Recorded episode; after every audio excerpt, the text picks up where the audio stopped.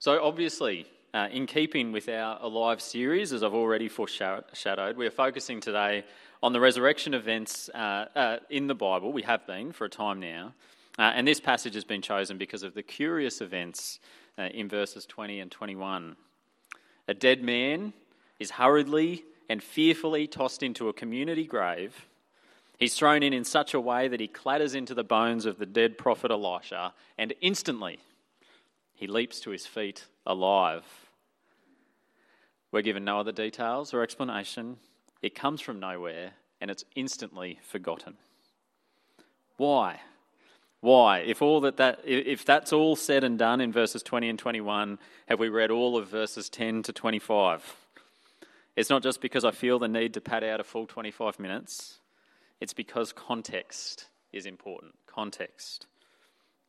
Uh, I, and, and so we're going to look just quickly uh, at a, a few layers of context that surround the events in verses 20 and 21. There's historical context, there's a literary context. Remember, this is written in a book, uh, there's a deliberate structure to it. There's theological context, truths, eternal truths about God that this brings forward. Uh, and we do all of this work so we can place the meaning of these events appropriately into today's context. How is it speaking to you and I in this very different land that we live in today? But let me cut to the chase before backtracking through the context. This is the big idea. The Lord is gracious and compassionate. Even when his people are half hearted and afraid, God is always there. The Lord is gracious and compassionate. Even when his people are half hearted and afraid, God is always there. And some more food for thought. You are the man. You're the dead man, uh, the one who is no longer dead but alive again. You were far from God. You were irretrievably lost. You were a slave, owned and ruled by your sin. You were in the dark, blinded by this world. You were dead. Your head and heart had lost all life, but through the death of another, through the death of the righteous man of God, you have been touched and miraculously raised to life. You are the man who was dead, but even after it was too late, Jesus offered his life to the grave uh, and touched you uh, with his love, and you have sprung back to life. Now, that's pretty good news. But let's get back to the story and its context so we can come back again to talking about what it means for us today. So, first, uh, let's have a little think about history. These events are about 2,800 years old. Everything else, uh, uh, that much you can learn from Google. Everything else you can learn from the passage itself. Syria is the threat in this passage, Syria to the east. Uh, Moab a little further south, is a menace. Not the major threat, but they're pests. Joash, or Jehoash, he's sometimes called in there, uh, he is the king of Israel. And Israel is very weak. In fact, this lies just before the passage in verse 7. Uh, you learn that their army has been obliterated. There's very few soldiers left to this King Joash. And we know as well from verse 21 that the people are afraid. So that's our context. And yet, God is gracious and compassionate. Even when his people are half hearted and afraid, and they are afraid, that's very obvious in the passage, God is always there. Another obvious truth in the passage. There's a literary context as well. It's worth paying attention to the order in which uh, the events are written down by the author. Uh, in verse 10, we're introduced to Joash, the king of Israel. Uh, 16 years and just three verses later, we learn that he's dead and buried. That happens by verse 13. And then verse 14 picks up again a couple of events from his life. It's already reported that Joash has died, but from verses 14 to 25, the author backtracks to tell of a couple of specific events that occurred throughout his reign. It's a simple sandwich of three layers. The top slice Elisha prophesies that Joash will push back Syria three times. In the filling, there's verses 20 and 21. A, a, dead man is raised to life. And the bottom slice, Joash is said to have pushed back Syria the three times that Elisha had prophesied in the first slice. Well, isn't it interesting that the events of Joash's life are written after his life has already been said to have ended? They're not written down as an afterthought. This is a deliberate literary structure. It's been written as a unit to tell us something distinct about God. And isn't it interesting that the event of the man being raised to life is told in between the account of Elisha's prophecy and its fulfillment? That tells me that the resurrection event doesn't stand on its own, it belongs to the literary unit.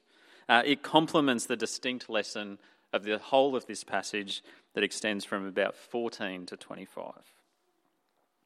And, the, and within this literary unit, it even says its own meaning. It says it in verse 23. It's, uh, it says, The Lord was gracious to them and had compassion on them, and he turned toward them because of his covenant. And he would not destroy them, and nor has he cast them from his presence until now. You can see I'm not very imaginative. The big idea has been lifted exactly from these words. God is gracious and compassionate. Even when his people are half hearted and afraid, God is always there.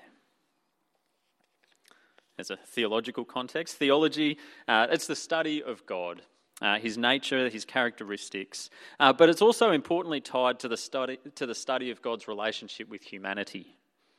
To know God, we have to know ourselves and to know ourselves, we must know God, the God who made us in his image.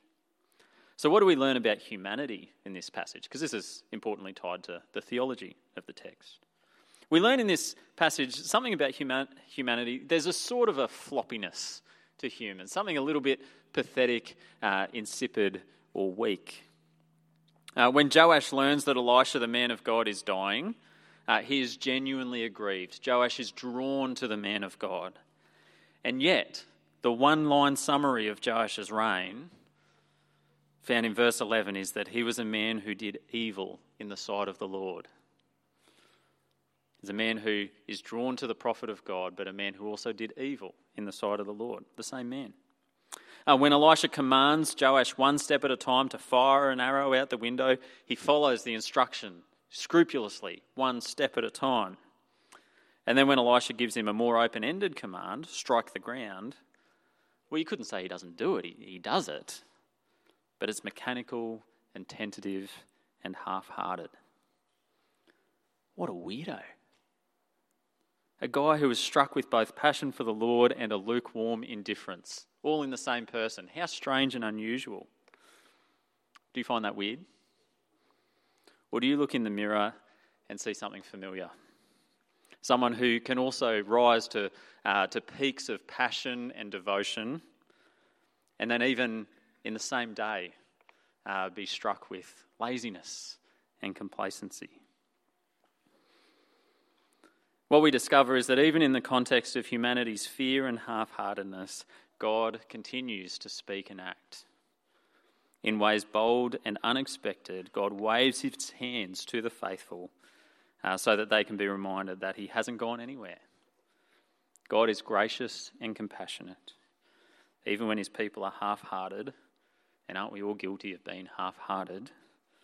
God is always there. And finally, today, well, I mean, it's amazing, isn't it? How when you do the work on a passage, the ancient context of the text suddenly doesn't feel so foreign. It just feels kind of normal, doesn't it?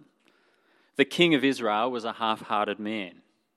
Uh, he believed in God. He even depended somewhat on God for salvation. He was even a man who apparently prayed. And he repeatedly benefited from God's presence and blessing.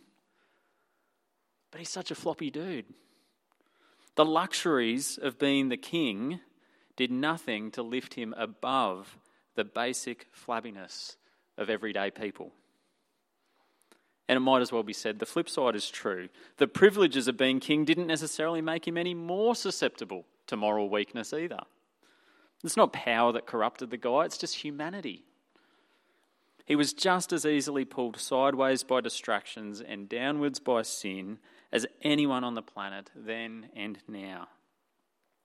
So, for all our flip flopping nature, backward and forward, up and down, what a blessed constant to know that God is always there that when we are faithful, God, uh, when we are faithless, God remains faithful.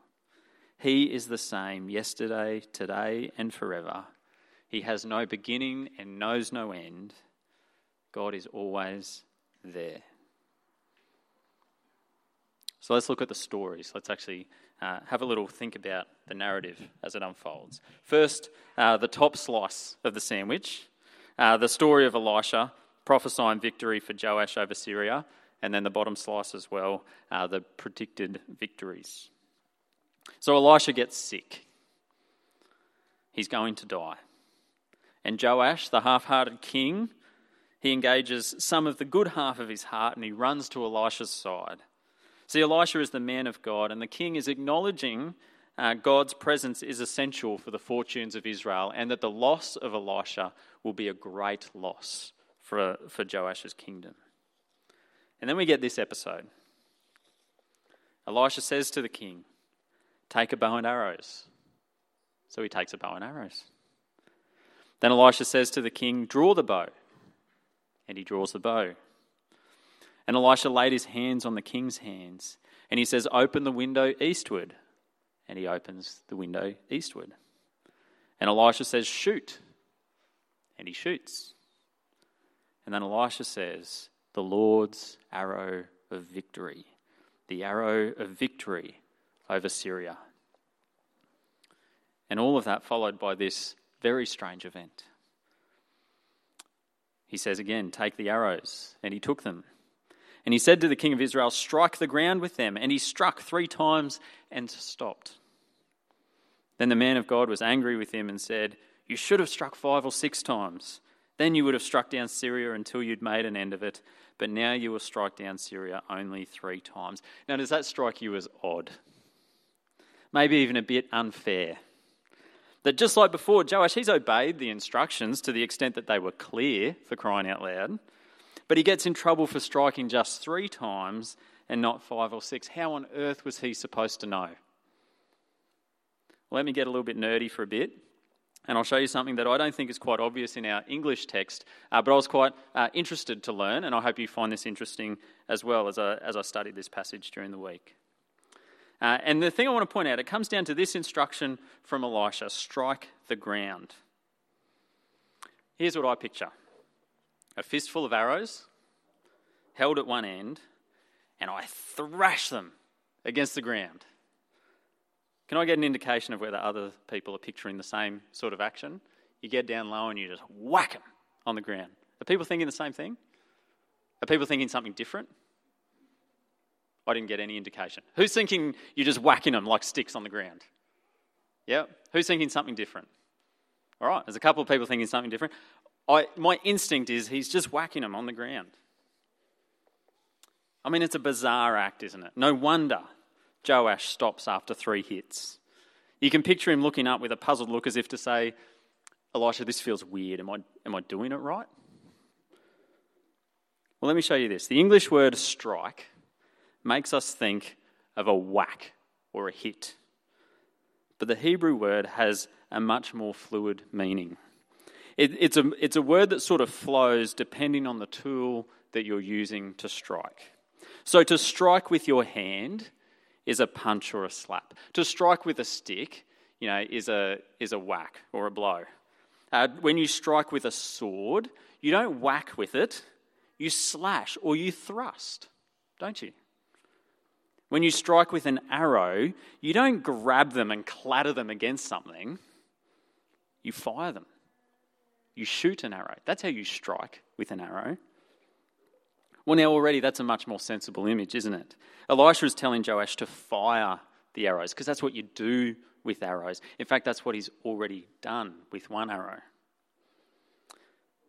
Now, one thing that isn't fluid about the Hebrew word to strike, it's effectual. How do you effectually brandish an arrow? By swinging it or by shooting it? That's how you deliver a decisive blow with an arrow, by firing it. I also want to point out something else in the Hebrew about the word ground. When we read the word ground in English, uh, we picture the earth at our feet, partly coloured by our first impression in, in this context of striking with a handful of sticks.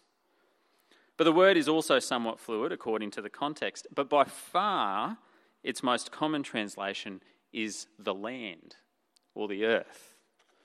Now let's remember that Joash has just shot one arrow out the window towards the land in the east, where he's been told that he will attack and defeat Syria.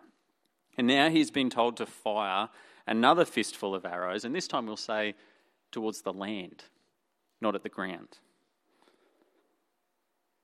I'm persuaded that this is the same symbolic act as when he was told to fire out the window before. Now, I recognise this level of research is beyond the knowledge and resources of the average person. On a, on a daily read through the Bible for me, I would not have picked all of this up. My knowledge of Hebrew is not that good. I've got books and computer programs that help me out. But now, um, but let me show you a couple more details from the text that remove Joash's excuse. After Joash shoots the first arrow out the window, Elisha tells him what? Elisha tells him this arrow symbolizes the Lord's arrow of victory over Syria. So, Elisha, uh, so Joash the king, he knows he's engaging in a, in a powerful, meaningful, symbolic act. And he knows that the arrow symbolizes victory over his single greatest threat. And when he's told to take hold of more arrows and strike the ground, whether or not that means flail them like sticks or shoot them out the window, he should be picturing himself laying into a fearsome enemy with the Lord's might and strength. Stopping uncertainly when there's more in the tank, well, that seems like the definition of half heartedness to me. Also, remember that with the first arrow that Elisha placed, his hands on Joash's hands. You can sort of see it uh, portrayed in this picture. Elisha's hands are on the king's hands. Now, we don't know this for sure, but maybe his hands are still there, guiding the king himself through this act of firing the arrows. And if that's the case, in order to stop at three, Joash has had to pull himself free from Elisha. Maybe. I don't know that for sure. But even without knowledge of the Hebrew, I do think it's possible to see that Joash's actions, they're emblematic of a half-hearted faith. They're, just showing off his own half-heartedness. Even if it's just uh, interpreting fairly Elisha's reaction, we can see that there, there's something half-hearted in there.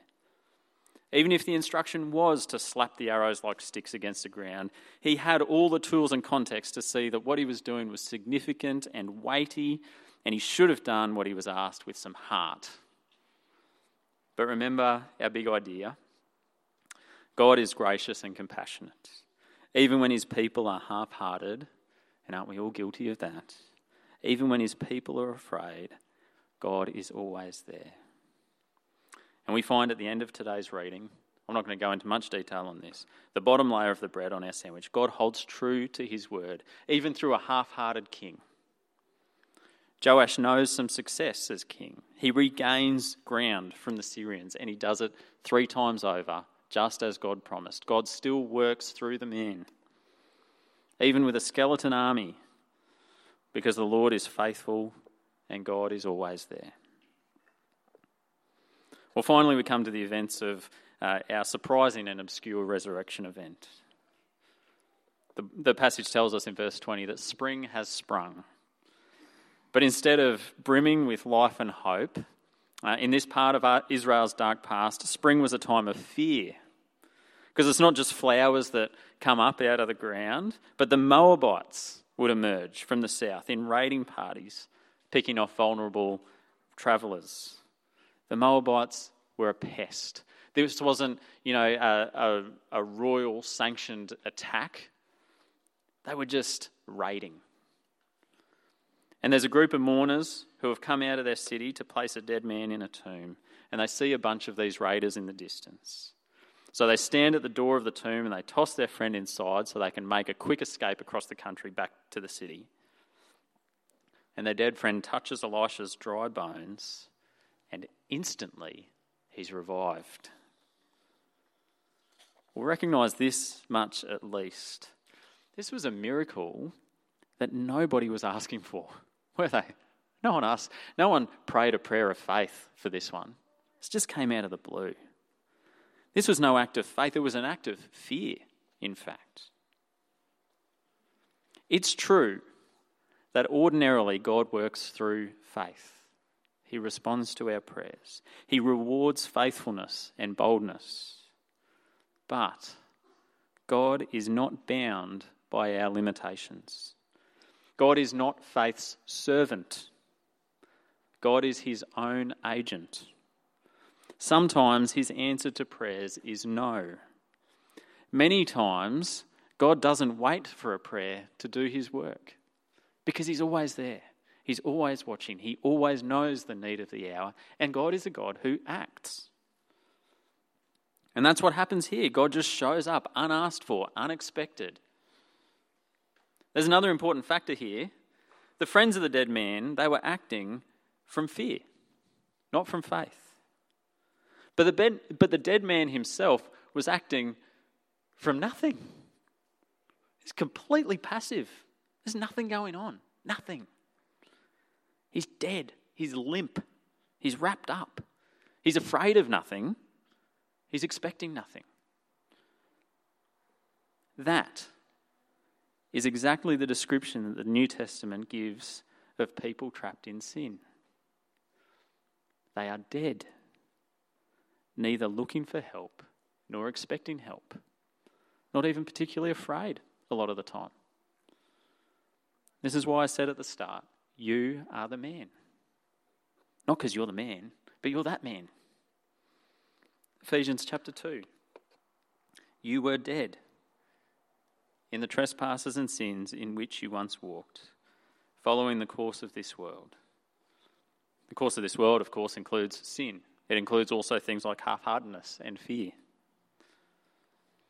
But I say, you are the men not because you are dead, but because you were dead and now you are alive because of the act of another dead man, the man of God. Further on in, from Ephesians chapter 2, but God, being rich in mercy, because of the great love with which He loved us, even when we were dead in our trespasses, we were dead, people. He made us alive together with Christ. By grace, you have been saved. Well, at its most fundamental level, where does this gift of life come from? Is it our good deeds? No, not our good deeds. Eternal life springs up in people who are dead because of sin. It is not good deeds that get you there. God commands us to love Him with all your heart, soul, mind, and strength. And the best any of us can muster out of all of this is some variation of half heartedness. So, where does it come from? Does it come from our faith? Is that where the gift of life comes from? From our faith. But where does this gift of faith come from? From the soul of a dead man or woman? Or is even this gift of faith a gracious gift from heaven, an unasked for work of God's Holy Spirit? The passage on the screen tells us the gift of life springs from God Himself. His rich mercy, it says at the start, God's great love, His saving grace, God's initiative, not yours. What a grace, what a mercy, what, what a severe presence of God in the life of people who otherwise would have been quite happy without Him. Friends, the Lord is gracious and compassionate. Even when his people are half hearted and afraid, God is always there.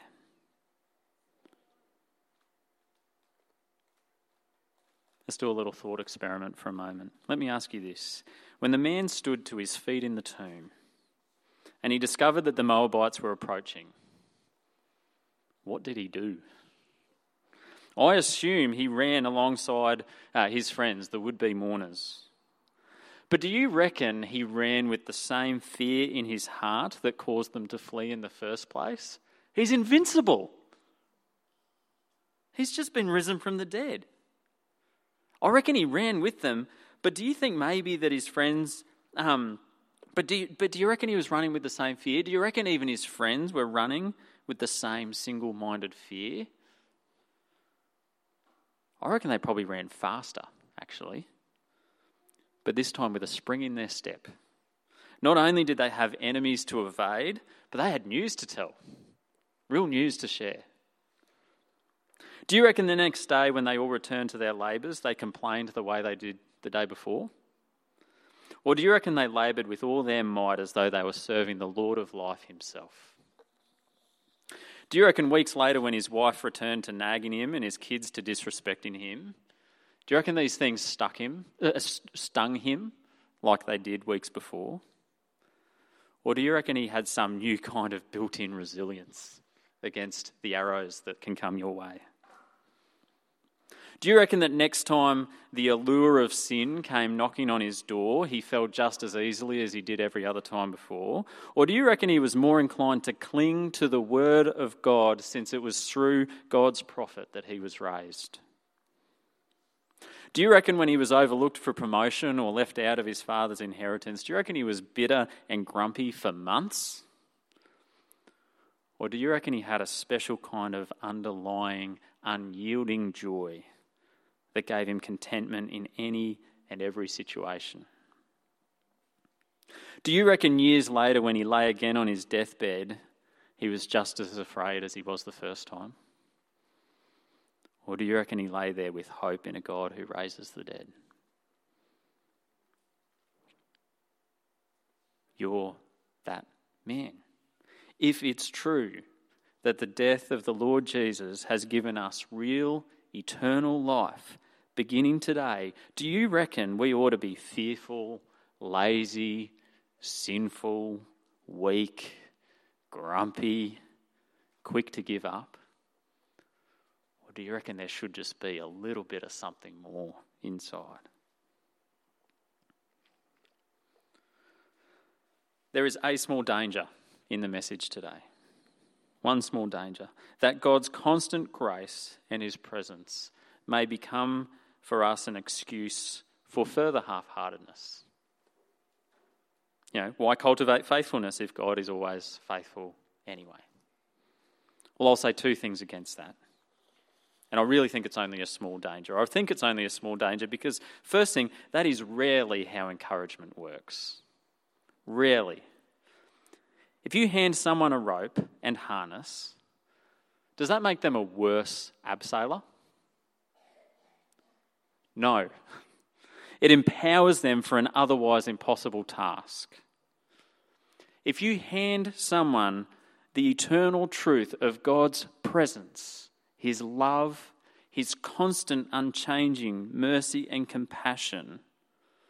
Do you reckon that makes someone lazier? It empowers faith and courage. We don't need to be afraid of encouragement. Encouragement empowers. The gospel, the good news of Jesus Christ, is an empowering message. It's not one that produces laziness, or at least it shouldn't. And if it does, you didn't understand it.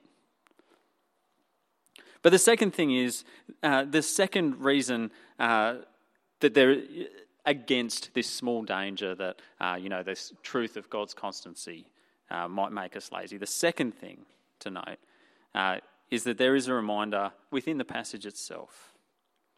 Uh, jo- Joash's half heartedness with the arrows is a written warning against a limp faith. So, hear the encouragement, but let's also hear the warning. When God hands you the arrow of victory, you keep firing that arrow and you never stop. You strike sin again and again and again, five or six times at least. Don't stop at three. Every time sin rears its head, God has promised you victory. Pierce it again. Picture his hands on yours lending you his strength. Fight with all your might. He has handed you the victory. It might take more times than you would like, but fight and do not give up. When repeated sin or even addiction resurfaces, fire again. When relationships wear you down, use the weapons God has given you. What are the weapons God has given you in relationships? repent, forgive, repent, forgive, repent, forgive. Five or six times at least. Repeat, repeat, repeat. Has Bible reading and prayer fallen by the wayside? Then open your Bible this afternoon, even if you don't feel like it, and start your week tomorrow morning with the Word of God. If your imagination fails you in prayer, say the Lord's Prayer. I challenge you to improve on it. Use the tools that God has given you to strike again and again. God is gracious and compassionate. Even though we are half hearted and often afraid, He is always present. Let's pray. Our God in heaven, it is not difficult for us to see half heartedness and fear in this passage certainly not hard for us to see it in our own lives, uh, in our own past, and quite likely in our own presence. Present. God, we uh, repent today. We are sorry. We decide again uh, to follow you, to pursue you with all our heart, to obey you with all our strength, and particularly to call on the strength that you provide.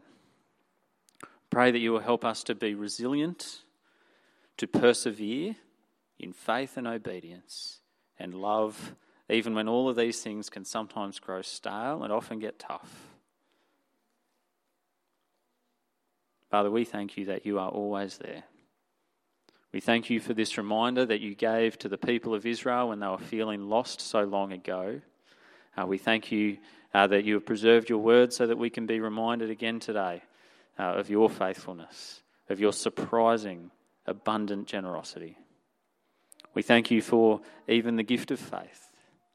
We pray for those uh, who may be here uh, or for those that we know who do not know that gift of faith. We pray that by your Spirit you will do the work uh, that we've neglected to ask for, that you will uh, raise the dead, that you will breathe new life. Father, may we uh, be faithful. May we go in peace uh, serving you with the strength that you provide. We pray all this in Jesus' name. Amen.